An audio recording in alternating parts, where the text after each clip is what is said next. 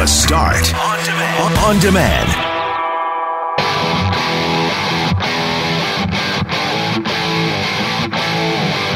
Should more employers allow staff to swap out statutory holidays for ones that reflect their beliefs? It's something that a company in BC is doing. Should they start doing it here? More questions and confusion regarding traveling to the US and the vaccine requirements therein. Greg, for example, he just found out today, we pieced it together today. He needs to get his third shot ASAP if he wants to fly to California next month. The Northern Lights put on a spectacular show on Monday night. We check in with Scott Young from the Manitoba Museum. And a Buffalo, New York man came up to Winnipeg to see Winnipeg band Propagandhi play at the Park Theatre. What sort of obscure pilgrimage have you taken to do something slightly off the beaten path? I'm Brett McGarry alongside Greg Mackling and Lauren McNabb. We are Mackling, McGarry, and McNabb. And this is the Tuesday, October 12th podcast for The Start.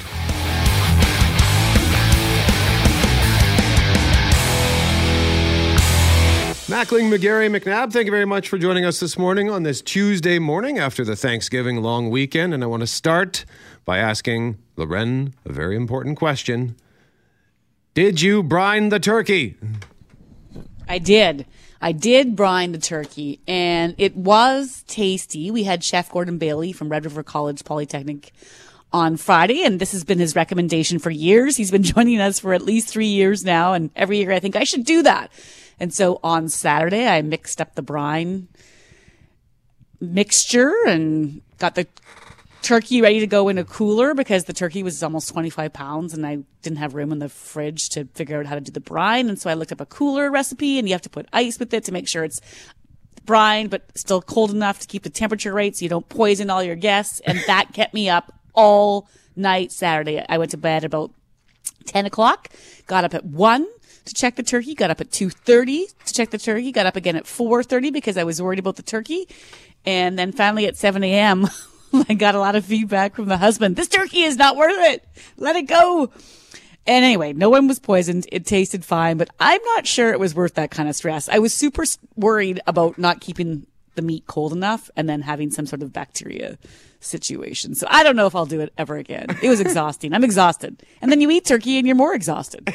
the tri- what do they call it? The tryptophan? Yes. Yes. So I was tired going into the night. Then we had guests. We had a great weekend. Don't, do not get me wrong but someone else needs to do this for me and then bring it to my oven and cook it here. That's the new rule for next year. you might as well have had a live turkey living with you and oh getting up and, and let it out to, to go to the bathroom in the middle of the night for the amount of times you were up and down. I don't know if that sounds like it was worth it or not, but uh, I didn't have a, a stitch of turkey this what? weekend. No, it's my sister in law's birthday. And so tradition is at uh, my in laws is whoever's birthday it is gets to pick the meal. Okay. And my sister in law isn't a huge fan of turkey. She picked mom's homemade beef stew instead. So now I have to make a turkey this weekend. And um, I'm looking forward to it, but I will I got, not brine it. I have turkey coming out of the yin yang. I could give you some turkey. There's so All much right. turkey. Leave a plate for me uh, on the step. Turkey soup now, turkey sandwiches. I'll pick it up today turkey casserole, gobble gobble gee. I got too much turkey. I didn't yeah. have any turkey over the weekend either. We ordered pizza when I went, went to my dad's place on Sunday, and we ordered pizza uh, from a little Pizza Heaven. So they might have had a turkey pizza. I don't know, but we just uh, yeah. and I didn't, but I did. I didn't miss the turkey at all. But it did occur to me that I did not have any pumpkin pie. Oh, I didn't have any of that either. Yeah.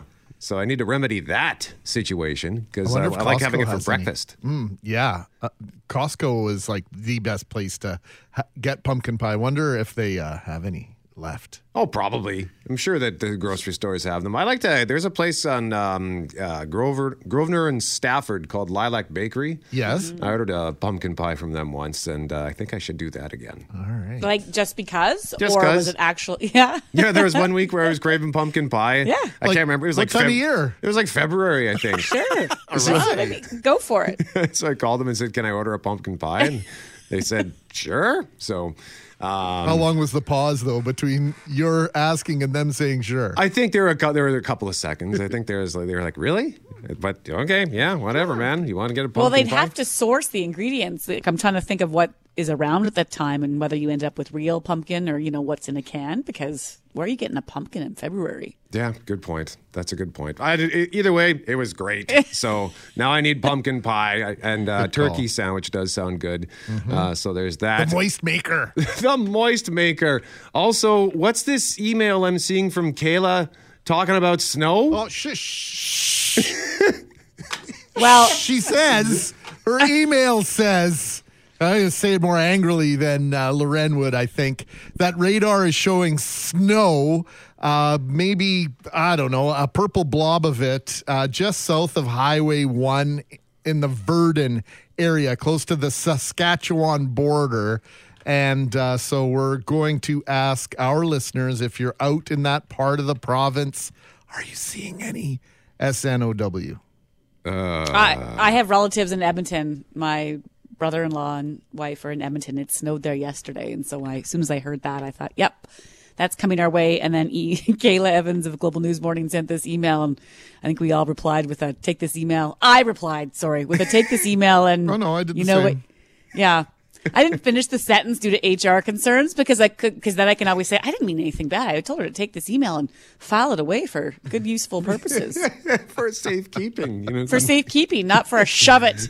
shove this email where the sun don't shine.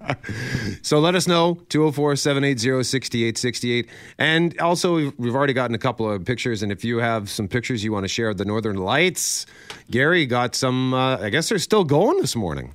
I t- took a little bit of a drive up 59, didn't get uh, much further than Birds Hill, though, and I was hoping to capture some sort of at least get a visual of them if I couldn't capture a picture, because some spectacular pictures on social media. Uh, late evening, overnight, I woke up to a bunch and I thought, oh boy, I wonder if I can see any. I, I wasn't able to. I don't know if there was a cloud band or just too much light pollution. But yeah, if you've got pictures of that, please let us uh, know and please share them with us 780 68 because I'd much rather have pictures of and confirmation of Aurora Borealis versus SNOW.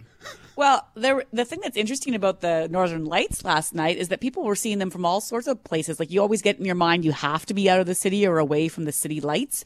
And there was people posting from, you know, their, their back deck in Winnipeg that were getting them and they weren't going too far to see them. And I had a lot of friends I know in Minnedosa that were getting great shows and, and they weren't always, you know, out on the farm or what, whatever you imagine you have to be. I went and grabbed a coffee this morning at 5 a.m. because we're out of coffee and, and I got nothing. I got no lights besides the Tim Hortons lights. So hmm.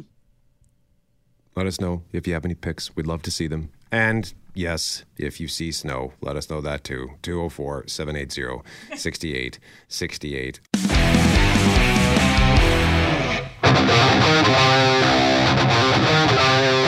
Mackling, McGarry, and McNabb as we listen to Winnipeg's own Propagandhi. Greg, what's the story? It's our top story right now at cjob.com. This is fantastic. What a pilgrimage.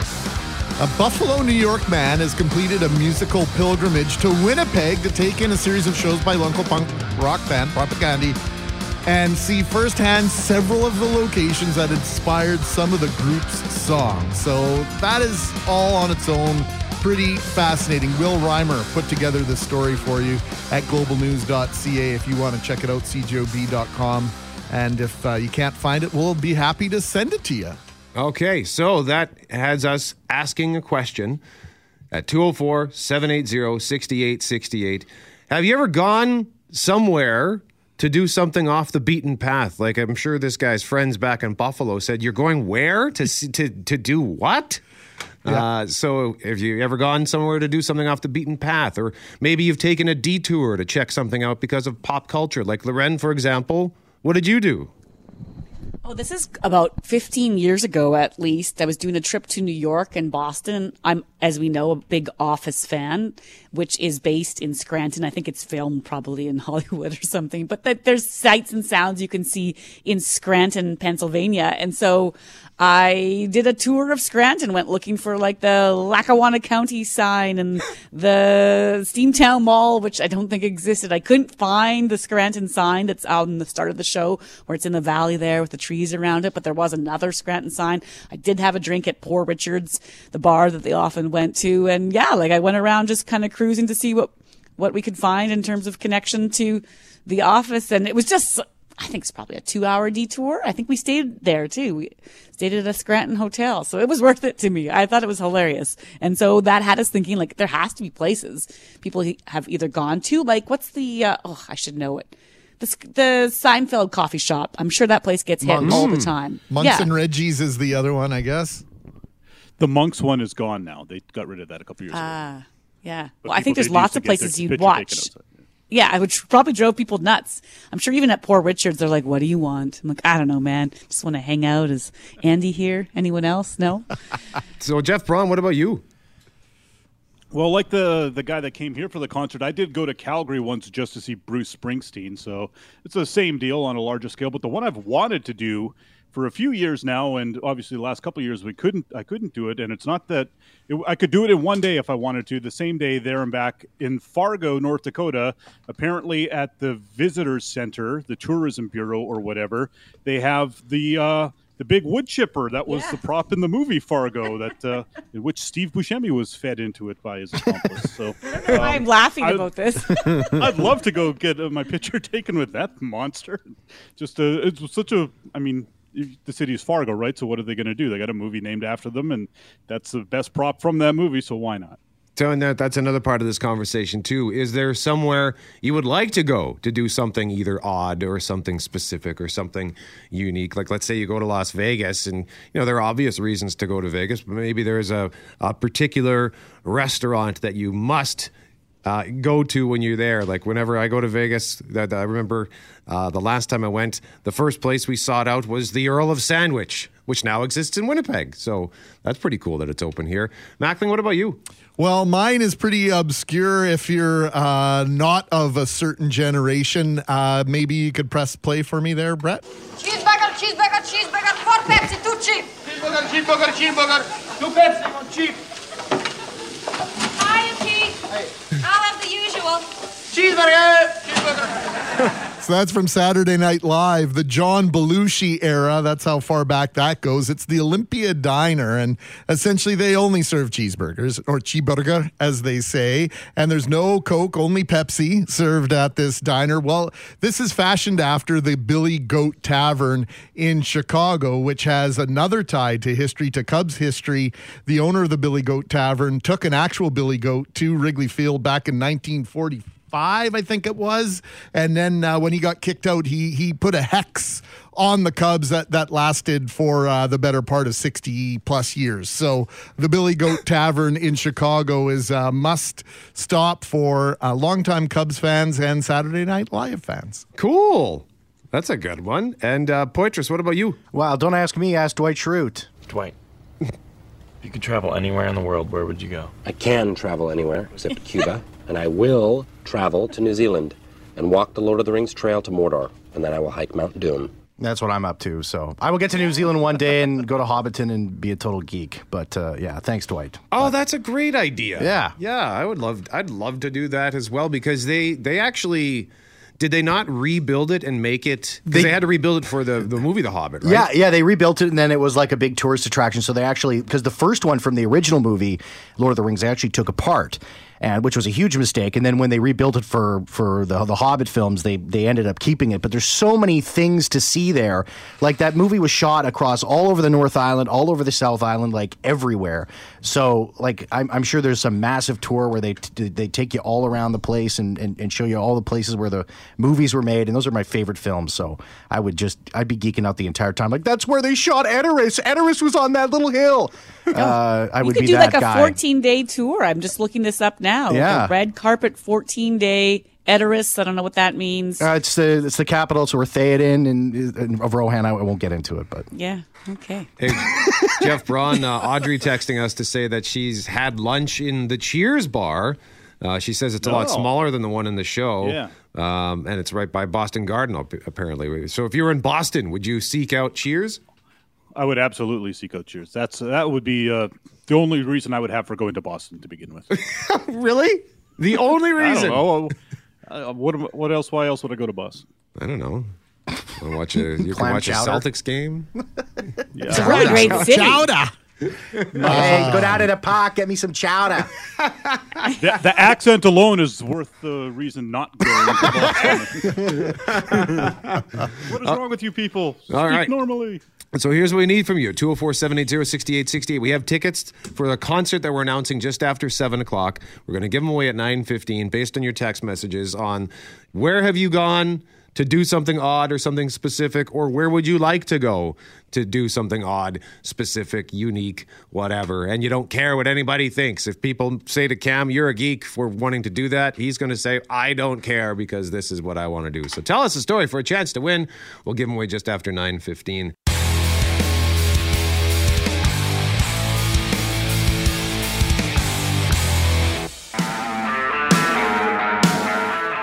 Mackling, McGarry, and McNabb. In a moment, we're going to talk about the vaccine as it pertains to traveling to the United States. But before that, as promised, we have a concert announcement. And Greg, I know you're pumped. So pumped he can't turn on his microphone. I just listening to the music. Cannot wait for this all-star Canadian classic rock band Took. Saturday, November 27th, 8 p.m. Club Regent Event Center. Tickets go on sale on Thursday. We have a pre-sale tomorrow. Do we give that uh, password now, or do we wait tomorrow to give it? What, what's the plan there? Yeah, ju- yeah, give the password. Canada. C A N A D A. Canada.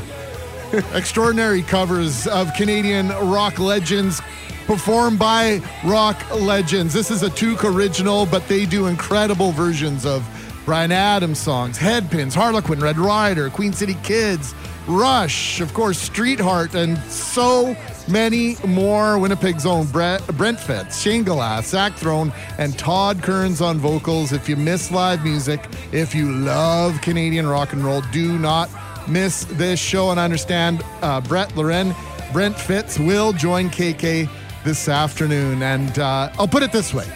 It's sort of like being at the ultimate jam session, the energy, the memories, and just because you can't sing doesn't mean you shouldn't sing along. So that's awesome. We've got tickets to give away all week long here on the start. We'll give away our first set just after 9:15 based on your text messages on the obscure things that you've gone somewhere to do. We'll give those away at 9:15. In the meantime, will your COVID-19 dose be enough, Lauren, to get you into the United States when new travel regulations kick in next month?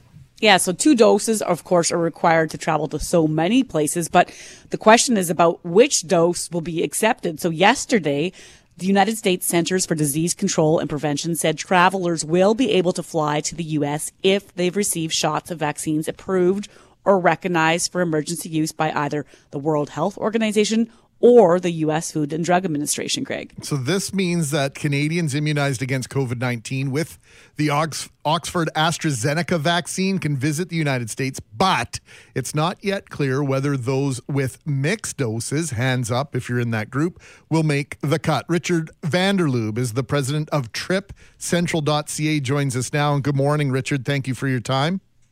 Good morning. Thanks for having me. Okay, so can you sort something out for us right now? What is the situation currently? Obviously, you cannot drive to the United States. That's that's uh, something that we know. But traveling to the United States is something that people have been doing for months and months. What are the conditions? Do I what do I need to prove or provide in or, order to fly to the United States right now?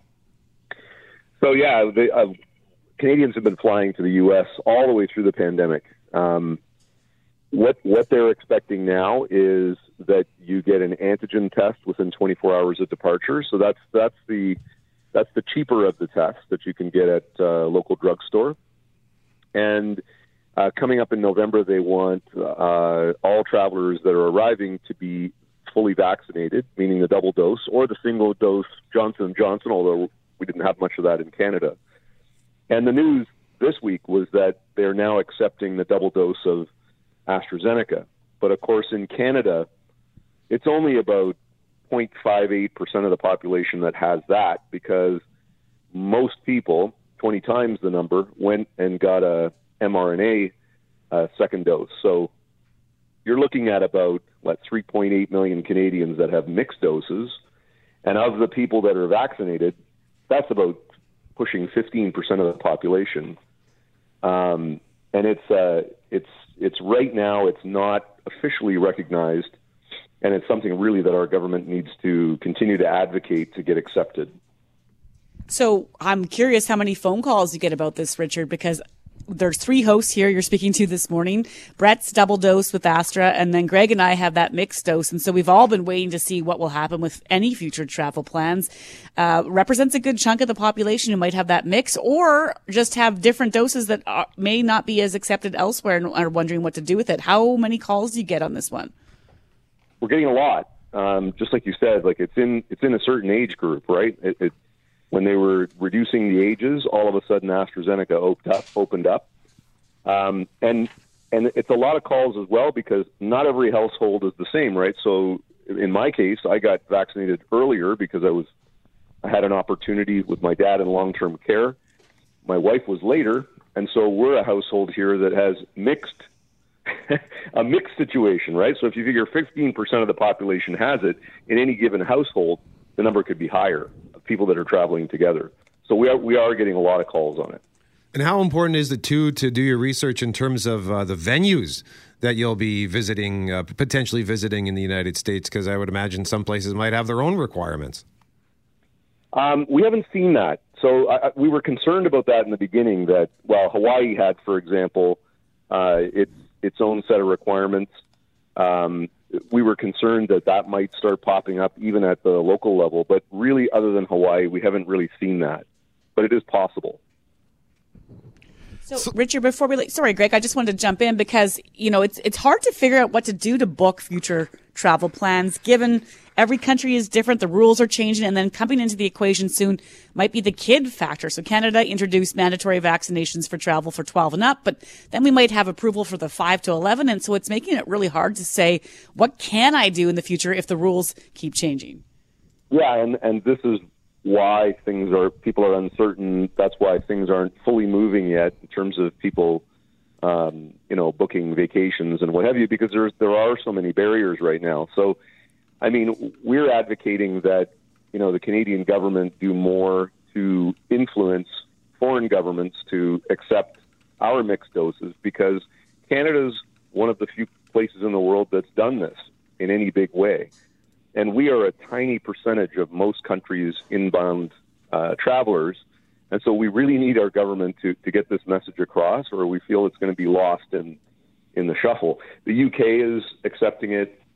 Bahamas is accepting it. There are places that are accepting the mixed doses, but we really need our government to be advocating for those that rolled up their sleeves and did this, and now they're sort of left in the lurch. Richard Vanderlubbe, president of TripCentral.ca, joining us live on the start. Thank you for your time, Richard. Much appreciated.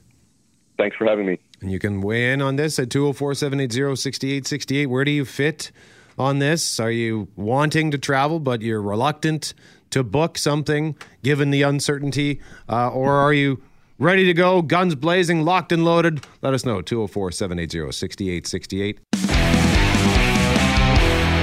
Mackling, McGarry, and McNabb, it is time to reveal today's code word for the Big Bomber Bash. October 23rd game against the BC Lions. You get the whole party deck, the Bomber party deck for you and 19 of your friends. 20 Bomber hats, game day food, $250 drink credit, four parking passes. So here's what you do you go to cjob.com, you find the contests page, and you enter today's code word, which is Winnipeg.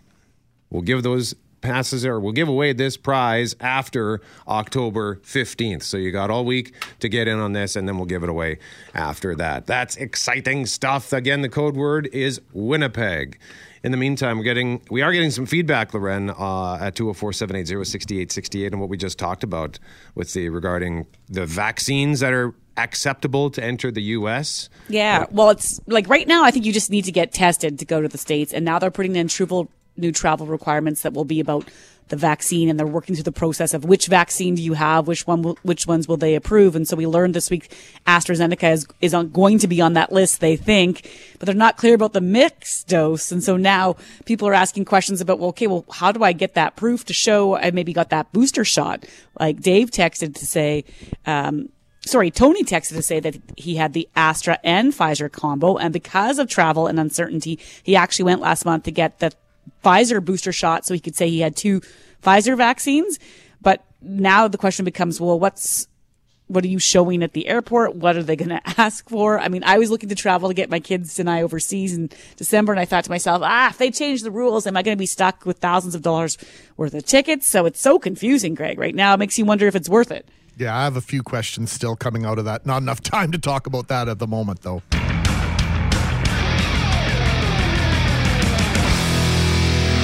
Indeed, it's Tuesday. Breakfast with the Bombers, brought to you by the Cooperators. Find an advisor at cooperators.ca. A better place for you, Lauren. Yeah, Friday night at IG Field, the Bombers took another step towards hosting the West Final, which will take place December 5th here in Winnipeg, with a decisive 30, we hope, that we host the West Final with a decisive 33 30 to 3 victory over the Edmonton Elks and so that means the Bombers are now 8 and 1 on the season. Collaros ball in the middle of the field a little inside handoff to Harris he's to the 10 he's to the 5 he's down to the 1 did he get in Touchdown Blue Bombers on a spectacular inside run by Andrew Harris. That was the first of two Andrew Harris touchdowns Friday night, part of an outstanding 150 yard rushing game for Harris. This morning, it is breakfast with the voice of the Bombers.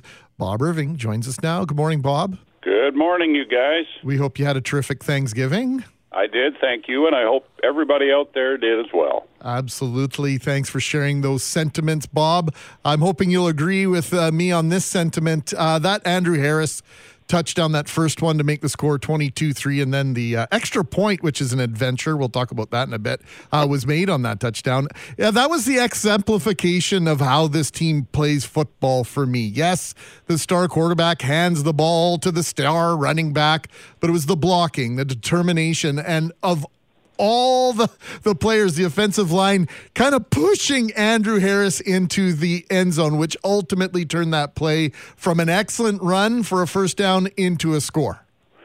Well, it's kind of one for all and all for one. You know that old expression, and that's the way the Bombers play, and they talk about it, Greg, all the time.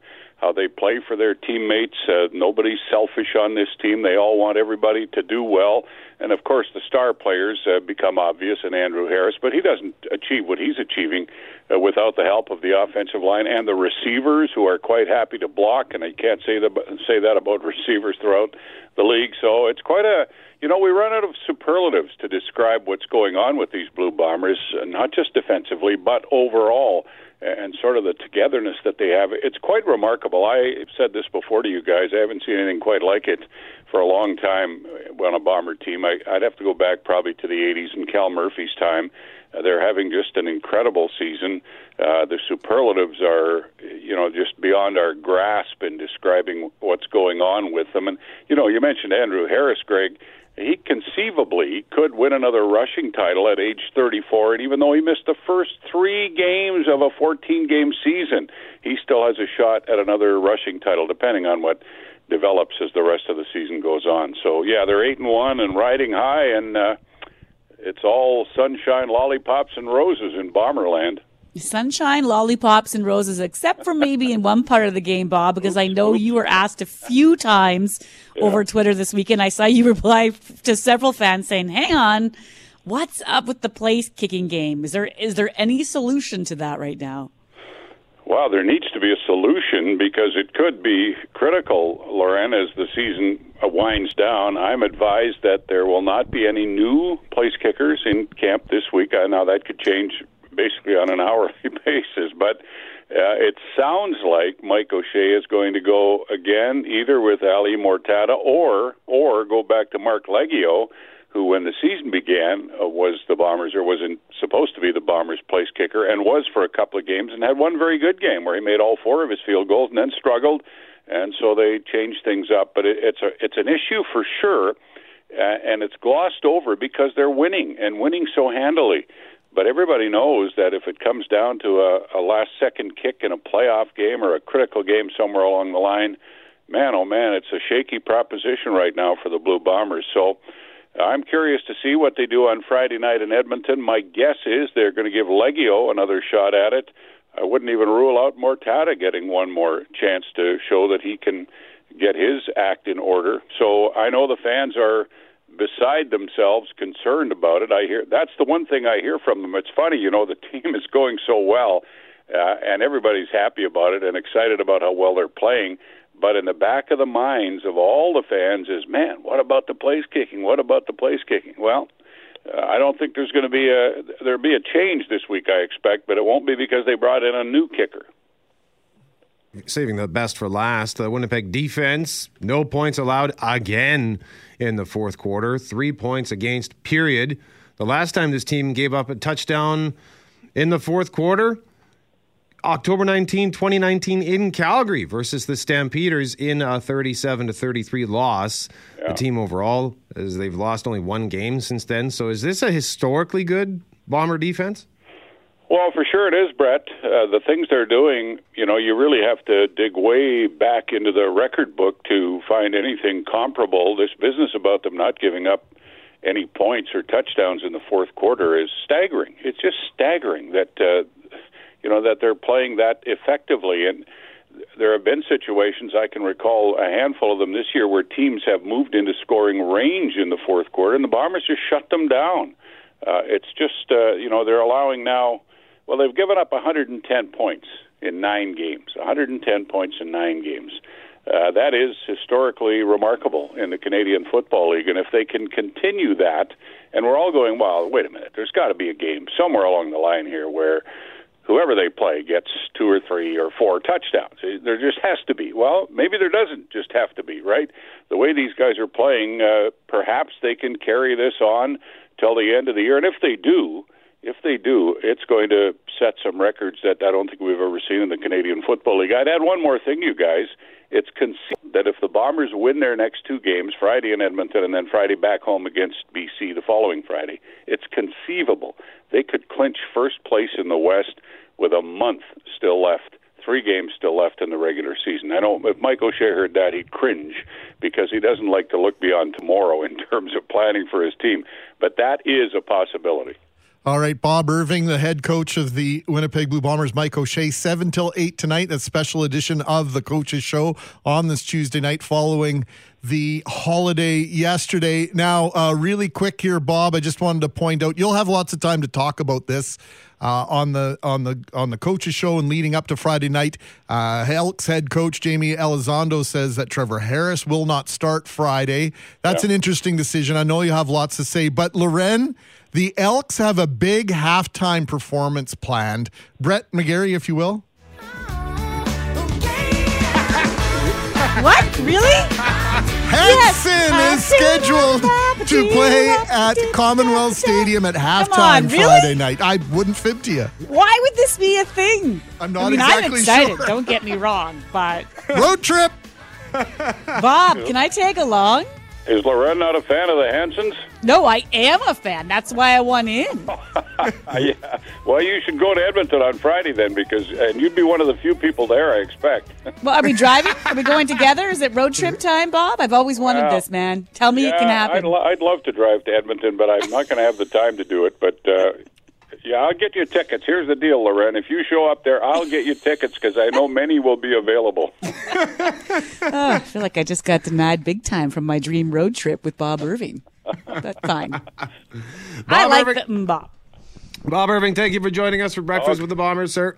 Okay, you bet. Maybe they're singing mm, Bob. Mm, Bob. Oh. Bob, Bob, Bob, Bob, Bob, Irving. Irving is the best. What do you think, Bob? Yeah, well, you know, I might work on that a little bit. He's definitely not driving anywhere with me now if I'm going to sing like that on the way.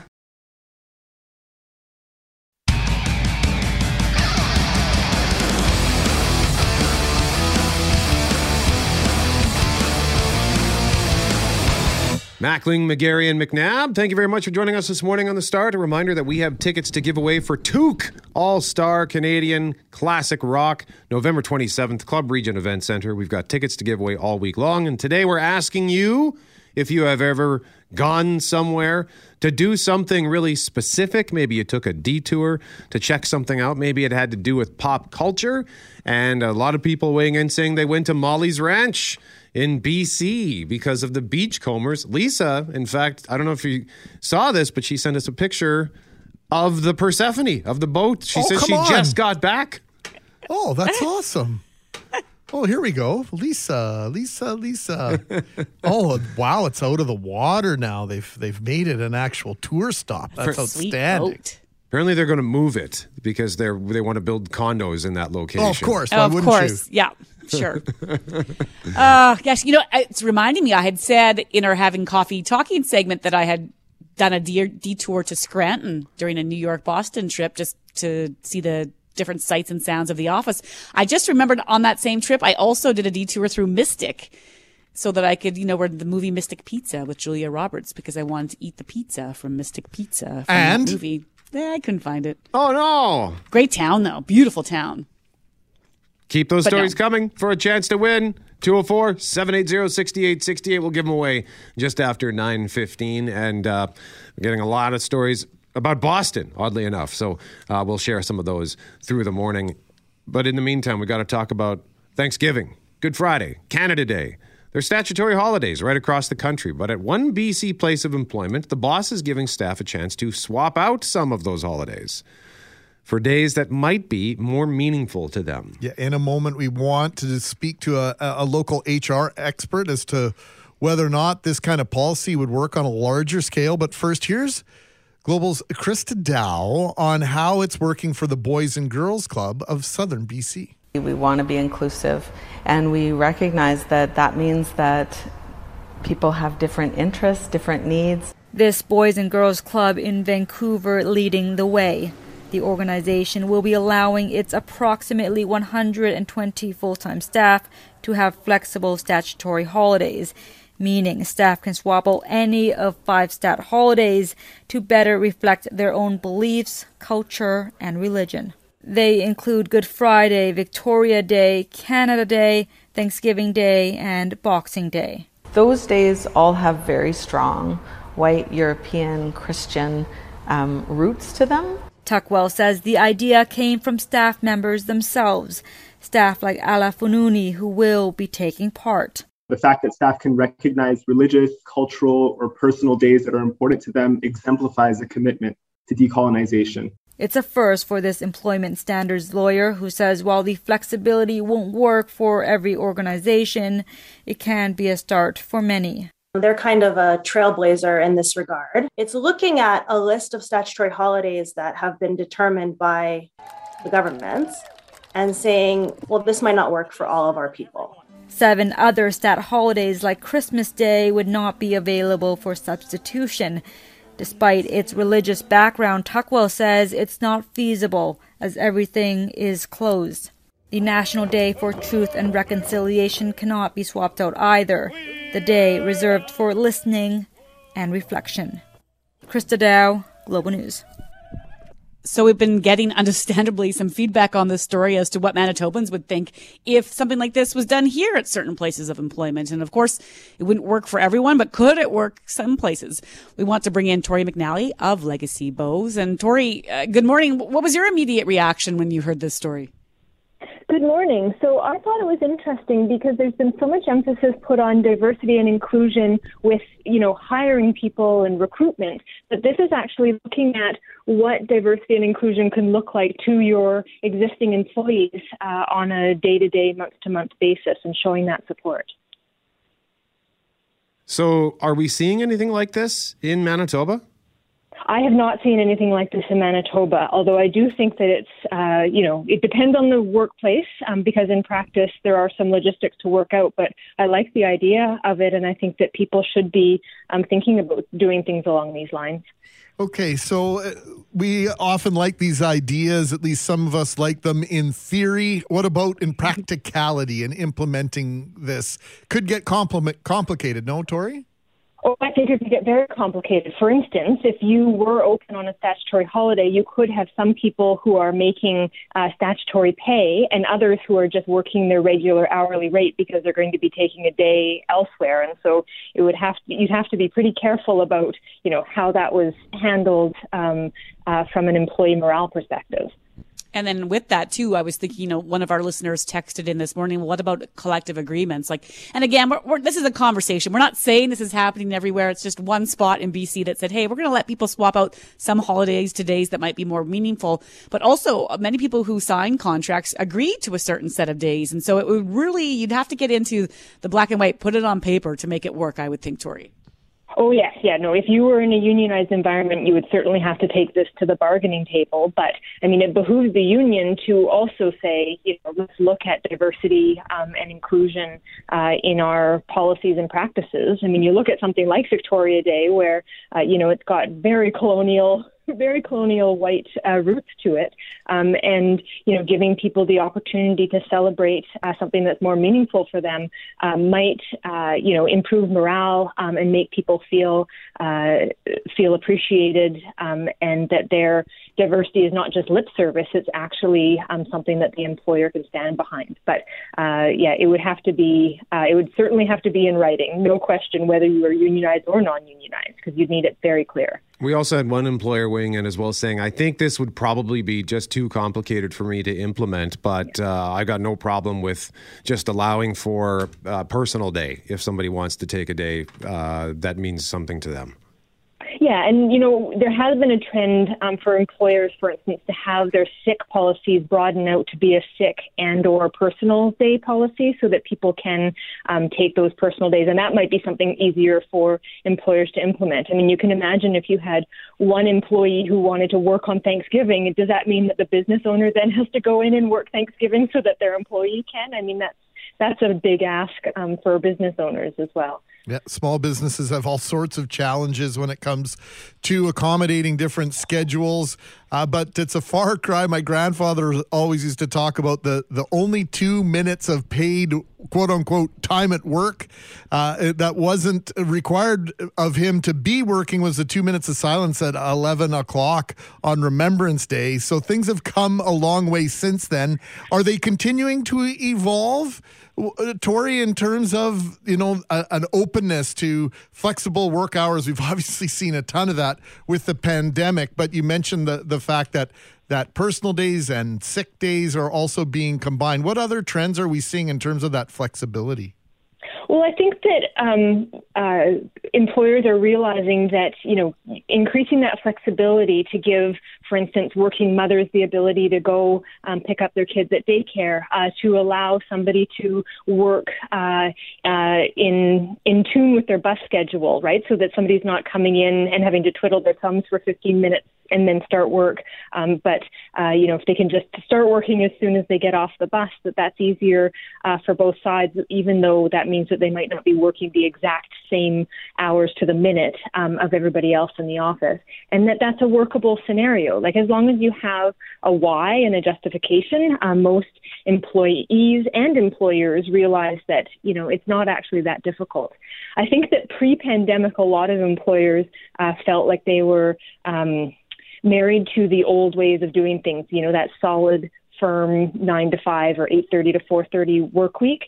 Um, but when the pandemic blew that work week out of the water, we're probably never going to go back to it. I mean, people realize that they can work from home, they can work odd hours, um, and that the work gets done. We're not really in a position where you know people are um, like delivering widgets anymore, right? People are um, people are doing uh, brain work, um, so you know they can do it at any time. Really, it's just they need to be able to have the place and flow uh, in their own schedule and their own lives to be able to uh, create the work that they're being paid to do.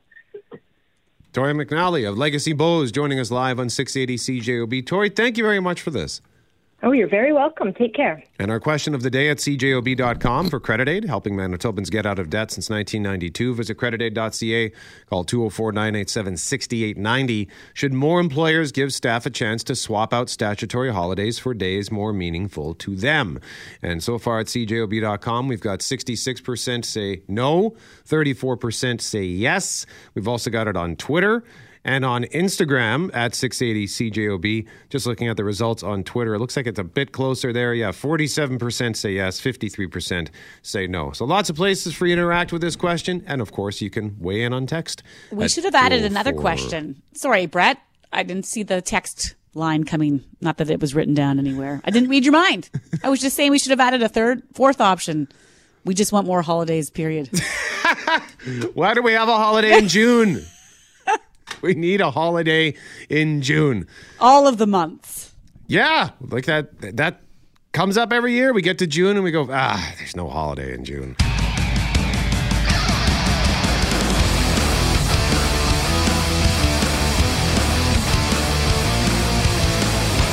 Mackling, McGarry, and McNabb, we have two tickets for Don Amero with the Winnipeg Symphony Orchestra, October 22nd. The show is running the 22nd to the 24th, but we've got tickets for the 22nd. And we're going to do some trivia here. So we'll ask the question. We need to hear three clean guesses before Greg and Lauren will start, start dropping hints. All right? So 204 780 6868. Let's see what we can do here. Harvey, Yeah, good morning. Here's your question, okay? yeah. The 1984 Plymouth Voyager minivan was the first mass market vehicle to come with ease. What is it? Come with these. Uh, The 1984 Plymouth Voyager minivan was the first mass market vehicle to come with these. What are they? I don't know. Okay. Sorry, Harvey. Thanks for trying. Marlene, do you know what it is? Uh, airbags? Oh, that's a great guess. Terrific guess. That's not it, but that's Ah, terrific. okay, thanks.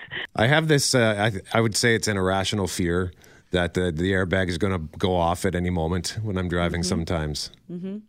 That Yeah. would not be good. No, that'd be horrible. Clearly. You're not alone with that fear. I think that's actually I don't know. I don't wouldn't say common, but I've thought about that. Okay. Okay. Good. I thought it was. You're not crazy. Okay. That's what I know. Maybe for other things. Adam, do you know what it is? Uh, car seat belts. Seat belts? Uh, for baby seat belts? I don't know. Oh, okay. No, that's a good guess. Yeah, because I when I was a kid, I don't think they had anything in my car for that kind of stuff. Mm-mm. Just a sort of a free for all, really. Uh, okay, so Lauren, you you got a hint for Hilda? So yeah, it's a part of the car um, that is filthy. The 1984 Plymouth Voyager minivan was the first mass market vehicle to come with these. Not when you buy the car. They don't No, come no. filthy. But they quickly they become become filthy. filthy. Hilda, do you know what it is? I have no idea. Oh, okay. Louise, do you know what it is? Uh, car mats. I don't know. Oh no, um, but good, good try. Uh, Jason, the 1984 Plymouth Voyager minivan was the first mass market vehicle to come with these. What is it? I'm going to guess uh, heated side mirrors. Oh, wow. Oh, another good guess. Yeah, because those would be filthy. But no, that's not it. Harold, do you know what it is? Is it rear bucket seats? No, I'm afraid not. And Greg, I think we need another hint. hmm Oh, I might have led them astray. It's not mud filth, although it can be, I suppose. Sorry, I'm just taking a sip here. Oh. Doug, do you know what the answer is? Is it uh, video screens for the kids to watch movies? No, no. That's all. That's wow. That'd Another be pretty, great guess. That'd be pretty ambitious for '84, but I guess yeah, they started popping up early. Julian, Greg's sip, by the way, was part of his hint. Right. The sound effect there is part of the clue. Um, car map? No. Um, Yvonne, do you know? Ashtray? No. Wayne, and I'm sorry, I'm not trying to be rude, but we're running out of time here. Wayne, do you know what it is? Removable seats. No. Darcel? I thought it was the stowaway seats, the compartments underneath there. No. Uh, Not as complicated as those things. The 1984 Plymouth Voyager minivan was the first mass market vehicle to come with these. What is it, Derek? Cup holder? Say that again. Cup holder. Under the gun, under There the you wire. go. 30 seconds left. Cup holders. Yes, Derek, you are correct. And yes, Lauren, you are correct. They are filthy. So unknown things in them. Like you, you think to yourself, I didn't have that to drink. What is that? But why are there crumbs in there? I haven't eaten. I don't remember eating anything. And then you get desperate for the coins that fall in there, and you're digging around in that sludge because you're like, I really need this quarter right now. Derek, congratulations. Going to put you on hold. You're going to see Don Amero with the Winnipeg Symphony Orchestra on October 22nd. And we got more tickets to give away all week long on CJOB.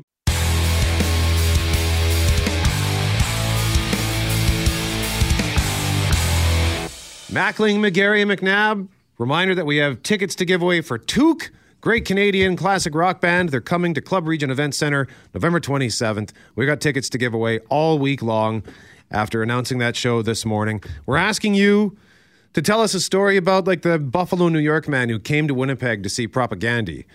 Uh, great, like, a long time punk band. I know a lot of people who go nuts for that band, in clear, including this Buffalo, New York man. So we're asking you to tell us stories like, hey, have you ever done anything like that? Like Trevor, he says in 2015, drove 12 hours Friday morning with a newly met friend to Sioux City, Iowa to see Saxon, a band I've been wanting to see since the mid 80s. Great show, met the drummer, and then we returned home that night. So it was a quick, long road trip, but worth it. I want to see the driving schedule No on the way there and the way back. The sleeping schedule. Whoa. Like, where was that? No kidding. So tell us a story. Last chance. We're giving away those tickets in our next segment. But right now, we want to continue the conversation that we've been having this morning, Lauren, as it pertains to getting into the United States, but depending on how you're vaxxed. And I think there's even more questions than that, Brett. We've been trying to figure this out, speaking to different travel experts at 707 and then again at 807 this morning about the fact that right now you can't cross by land unless you're an essential travel reason. So of course you can still go by air. And the way you get into the US right now is by having that negative COVID-19 test. But we learned over the weekend that they're going to put in vaccine requirements which will then mean they might ask you what vaccine you had. So it sounds like they're okay with the AstraZeneca vaccine, which is, you know, few for some of us, except for we, what we don't know yet, Greg, is if they're okay with the mixing and matching and whether or not there will be a requirement if you fly to the States this winter to not just show proof of vaccines that they approve of, but also get that test. And so there's kinds of there's there's several questions we had this morning about how that's going to work. And then if you're someone like yourself mm-hmm. who's heading south, uh oh, do you are you worried you might now have to go get the booster anyway until because we don't know what they're going to decide in a few right. weeks time. Yes. So uh, I've been looking into this. In fact, uh, throughout the morning, I've had a back and forth with my, with my pharmacy, who gave me both my AstraZeneca shot and also my Moderna shot, and wanted to know if I could, in fact, come in there today to get my Moderna. Well, not so fast, GMAC, because there are some different things that you need to do. So, uh, my pharmacist sent, um, and thank you, Deborah, sent over the link to the Government of Manitoba vaccine eligibility criteria website. And so, for third doses, this is as of October 8th. I'm just going to read it verbatim here. Third doses are recommended for the following very specific circumstances in Manitoba at this time and are not recommended as boosters for the general population. Individuals who have only received a viral vector vaccine, that was as of October 6th. Healthcare personnel who have direct contact with patients, residents, or clients, people who are moderately to severely immunocompromised due to a medical condition and or treatment, individuals who have received one or two doses of a vaccine which is not approved by Health Canada, residents of all personal care homes, and residents and staff of First Nation personal care homes. People who are traveling who have specific vaccination requirements as per their destination will need to visit a licensed physician to talk about the risks and benefits of vaccination. So that's where I'm at. I am now going to have to reach out to my doctor and find out hey, um, what's the deal here and some consultation I'm certain will ensure. And then the decision I guess I will have to make as to whether or not I'm going to get that third dose of this vaccine.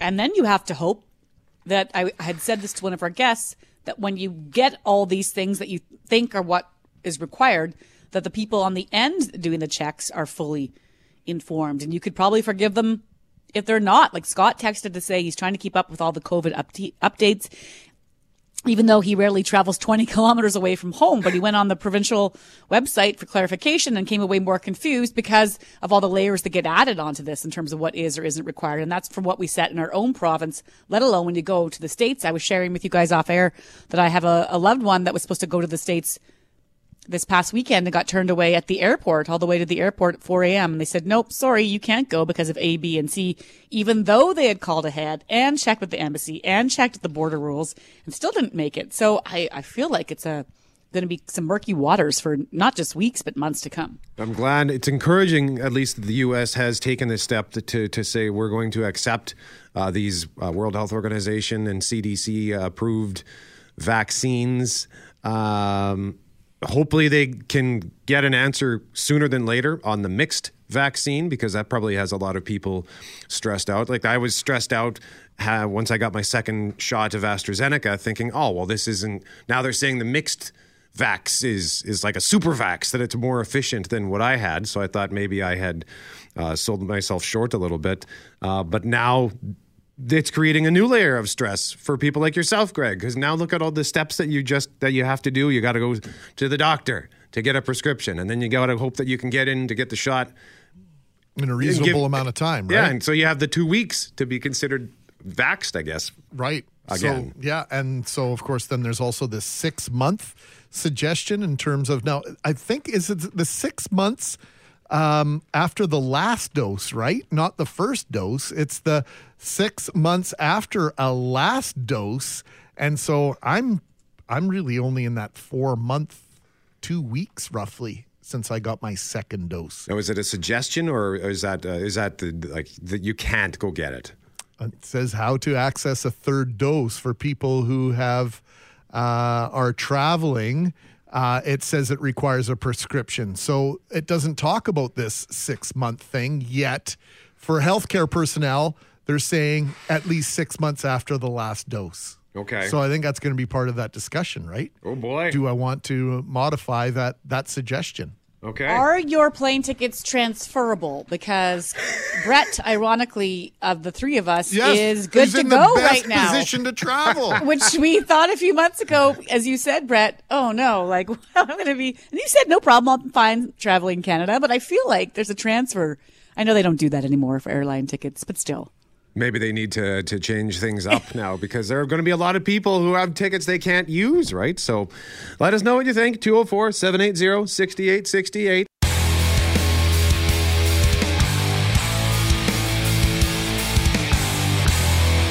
Mackling, McGarry, and McNabb, we have tickets to give away to see Toque Club Regent Event Center November 27th, based on your stories about the places you've gone to do rather specific or perhaps unique, perhaps odd things. And we got so many great stories. Uh, even the, the handful of stories that I've flagged for this moment, uh, we won't have time to get through all of them. So, Greg, uh, take your pick. Where, where, do you want to start? Well, uh, Cindy, I'm so jealous because I've been to, I think it's 19 Major League Baseball parks, but Fenway Park is on my list. I've not been there yet. And Cindy says, My son, son and I are big Red Sox fans. We went to Boston to see baseball games at Fenway in 2017. Unfortunately, one of the two games we had tickets to was rained out. We had lunch in the bleacher bar that opens into Fenway right center field fence. Cool. We did also search out the Cheers bar, had lunch there, despite my son not being quite as familiar with the show as I was. It was a great trip, says Cindy. And Lauren, uh, just a couple down there in the script, I flagged yeah. the Stranger Things text. That well, I just thought this was a cool dad mom thing to do. So three years ago, I was in Atlanta, Georgia with my teenagers who loved the show Stranger Things. One day, I loaded them up without telling them where we were going, and we started visiting all the sites from the show. Despite everything else we did on that trip, that was the part they loved the most, bragging to their friends about it and still remember it vividly. I thought that was just cool to do that as a dad. And like all the spots you suddenly find yourself. I was in Chicago and, you know, you do the, oh, this is where Ferris Bueller had his, you know, the parade, shake it out, baby. Like, you know, you just start noticing things from films everywhere. So that was cool of him, I thought. Stranger Things season four, by the way, is coming in 2022. So that's exciting. Uh, yeah, well, yeah, well, I guess so. We're almost there. Tam, this is a neat one from Tammy, who says In 1992, I went on a building tour with Habitat for Humanity. It was the 15th anniversary of Habitat, so they had 15 groups of builders starting at the coast of the United States, and we stopped in 15 cities, ended up in Ohio. I didn't get all the way to Ohio. I stopped in New York, but I have spent a week in Maine, New Hampshire, Vermont, upstate New York, and other areas in New England. And we built houses for people, met some amazing people. It was the best time. They should do that again. So look at that. That's That's a great way to say, to to go on a trip and do something cool for people while you're doing it. Way to go, Tammy. But um, Greg, I think we're going with Jason. We are going with Jason, but I'm going to read the runner up first if I can do that, if we have time. Make it quick. I will. Dro- drove 36 hours to see the band, Boston and Worcester, Mass. Thought it was their final show. Seven months later, saw them from row 12 in the old Winnipeg Arena. This was around 1988. Three guys in a car straight to Worcester, where uh, Brad Delp lived. We hung out at the Centrum for sound check and saw them in their, their own car. Took, took pictures with them with their gear and everything. Was still a great trip. Okay. And the winner, Jason, says in 2012, myself and two friends were able to sign up as volunteers for the Ryder Cup, which is the golf event that is not about horses that we recently talked about. At, uh, is it Medinah? Medinah is in the Chicago? course. Yes. Okay. So Jason says, I was a special marshal, which gave me a lot of access, including inside the ropes on the course and areas totally off limits to the public. I got to walk with Tiger Woods to the putting green on the opening morning and followed groups on the course the rest of the weekend. An experience I don't think I can ever top. Imagine that to be in the presence of Tiger Woods. That's cool. That's neat, Jason. And thank you for all your stories, but Jason gets the tickets for Toque.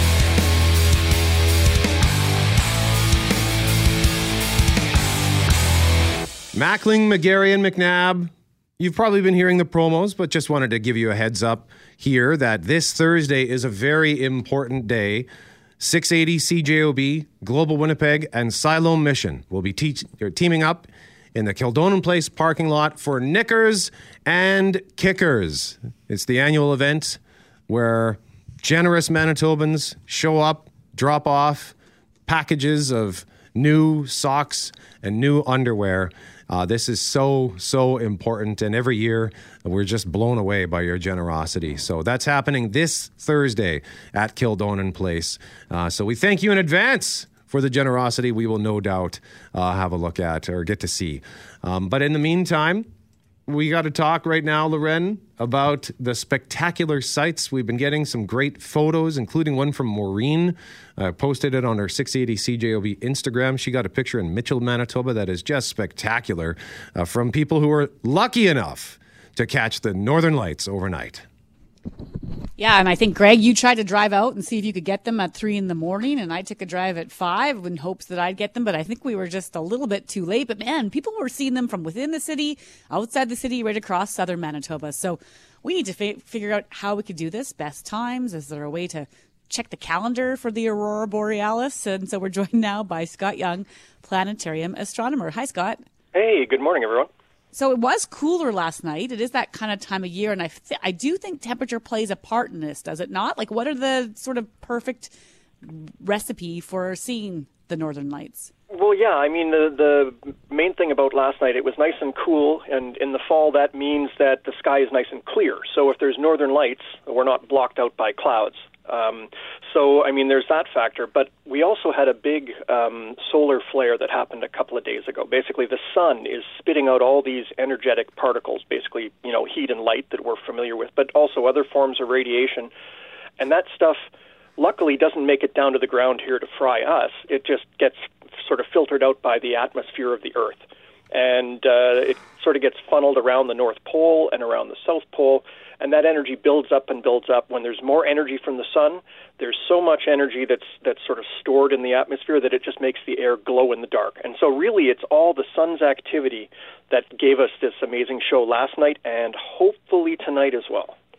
Scott, what are the more popular incorrect versions and ideals about where the northern lights come from. I know when I was a kid, I was always under the perception that it was reflection off the polar ice caps or Yeah, or that's similar. a really common one actually. And um, then there are, are um, you know the ideas that that it's it's um, well actually there's a, there's a whole bunch of different ways of, of looking at the the world. Of course, I mean some people have said that there it's the spirits of, of the departed, and you know there, there's a whole bunch of ways of looking at this. Um, I think for a while the reflection of the snow and ice was actually like taught in some schools or some teachers had that misconception because there's a whole generation of people that grew up sort of thinking that. Um, to be fair, though, we've only learned the details of the northern lights in the last, you know, few decades. We've been able to actually get to the point where we can kind of forecast them and kind of understand them. So it's it's uh, relatively new stuff, and we still don't know everything about it. For example, there are people that say they can hear the northern lights. Well, that's supposed to be impossible. The northern lights are happening like a hundred kilometers up uh, above the surface. How could you hear something that far away? And yet, some people, enough people to make you think that something's going on, say they can hear the northern lights. We don't we don't understand that at all. So there's a whole bunch of mystery that's still up there, and that's what I love about the the northern lights. You're you're watching these amazing green curtains sort of swirling around in the sky, and nobody really knows 100% what's going on. And I would imagine, you know, hundreds of years ago that this might be something that would scare people, right? Oh, for sure. Yeah, I mean, this, many of the uh, the legends around the Northern Lights from people that live in the far north, um, some of them are not really, you know, positive legends. They're kind of scary. So yeah, there there are definitely some some uh, variations there. But if you if you've ever seen the Northern Lights, like a really good display where you're where you're outside the city. Um, it's like the whole sky is full of green fire, and it, it, it would be terrifying for sure.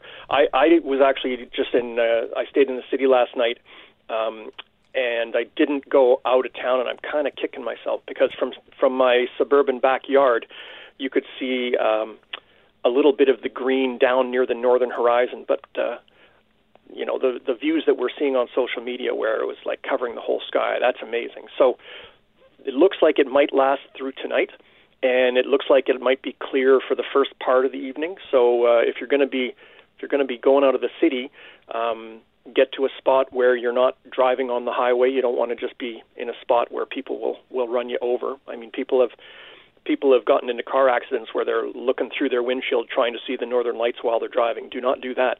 But any any side road or um, anything like that, as long as you can get off the road, get out there and, and just look up, and we'll see what happens tonight. Loyal listener Yves just sent me or sent our station a text about a Twitter app or sorry, a, a channel you can follow, Aurora Alerts. How accurate are these folks at predicting the best times to see Aurora Borealis? Because I've just signed up for it out of curiosity and then it'll tell me when it's a good time to step outside. Are they pretty good at predicting these things? I would say they're kind of 50-50. The, the, there's a whole bunch of data coming from satellites that are correlated to the presence of northern lights, but they're not exactly predictive. It's kind of like space weather, really. And so, you know, the weather forecast is is usually pretty good, but sometimes it's wrong. Um, that's what what's happening here, and and we really can't get forecasts better than a day or two in advance. So I actually uh, I'm on a Facebook group called Manitoba Aurora and Astronomy, and that group just lights up as soon as there are actually northern lights in the sky because thousands of people are, are taking their pictures and, and posting them and saying, hey, get out of town now. So um, usually when other observers start seeing it, that's what, what triggers me.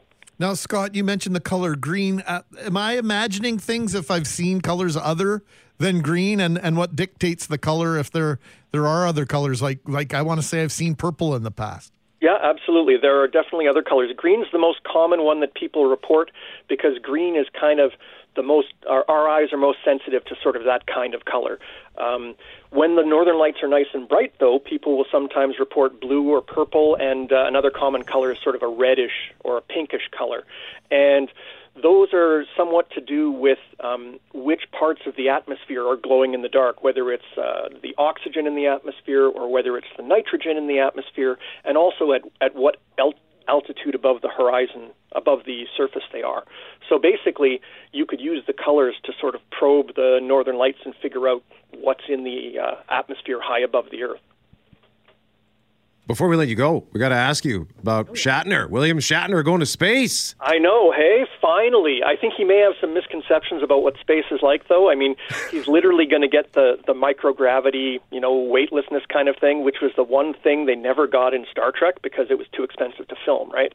So uh, I think it'll be really cool to to see. And um, I mean, I know I'll be watching just to uh, just to make sure all goes well. It's nice to see a, another Canadian go into space. Yeah, that was supposed to happen, I think, today, right? And it delayed for, to tomorrow, maybe do, I'm guessing, winds or weather or something. Yeah, the, uh, the, the spacecraft really they want to make sure everything is nice and perfect, right, for your, for your landing. It's a big parachute ride down, so if you got too much wind, it's it's a problem. But uh, yeah, hopefully tomorrow, and um, if not, I'm sure it'll go this week. Well, hopefully it goes uh, better. I watched Apollo 13 for the about the 13th time yesterday. Oh, hopefully it goes better for uh, Shatner than it did uh, for Tom Hanks and Yeah, Kevin Bacon in space. Yes. Yeah, for sure. I mean, there there have been some harrowing moments for sure, but uh, I mean, the, the the new spacecraft that they're using with uh, with these private companies, they're pretty. I, I won't say foolproof, but I mean, basically, you're up, you're down. It's a 15 minute ride. I mean, I've spent more time in line at the grocery store than uh, than some of these flights are. So there's not all that much time to go wrong, but it is space, and so there's always that risk. And I guess that's part of the allure for some of these people. Scott Young, the Manitoba Museum and Planetarium. Thank you very much for joining us. Always a pleasure, sir. Always a pleasure, folks. Thanks. Northern Lights, yeah. If you can get uh, get a peek at those, do so because even my I my apartment faces west, so I'm out. I'd have to go outside. But even if I went outside, you know, I'm at the the edge of downtown, so there, I'm guessing I would see nothing. Golden Boy. That's what you'll see. Yep, yep, the Golden Boy, and maybe maybe I, I might get like a hint of of the green streak across the sky, but because I have I don't remember the last time I saw Northern Lights. It might be since when I was a kid. So I'm Trying to find sad. out if I can get the hourly cloud forecast somewhere here for Winnipeg. Is that a thing? I know that uh, you get the lightning tracker and you can get the wind forecast, but can I get the hourly cloud Man, forecaster? you're on Twitter all the time and you hardly sleep. I feel like of all the people that should be seeing Northern Lights, it's you. You'll just get a weird alert to your brain while you're laying there. Well, I, I didn't It's know like it. a, it'll have like a jet score. And by the way, if you're up, Greg, head on out. I had out. no idea about the Jon Gruden thing.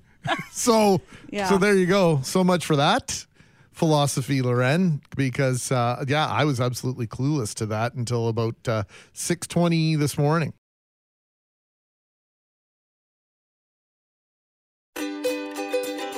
Hey, thanks for listening to the Start Podcast. We are available on Apple Podcast, Google Podcast, wherever you find your favorite podcasts. Subscribe now and never miss an episode. And if you like what you hear, rate the show, tell us what you think. And hey, even tell a friend about the podcast. Be sure to follow us on Twitter and Instagram.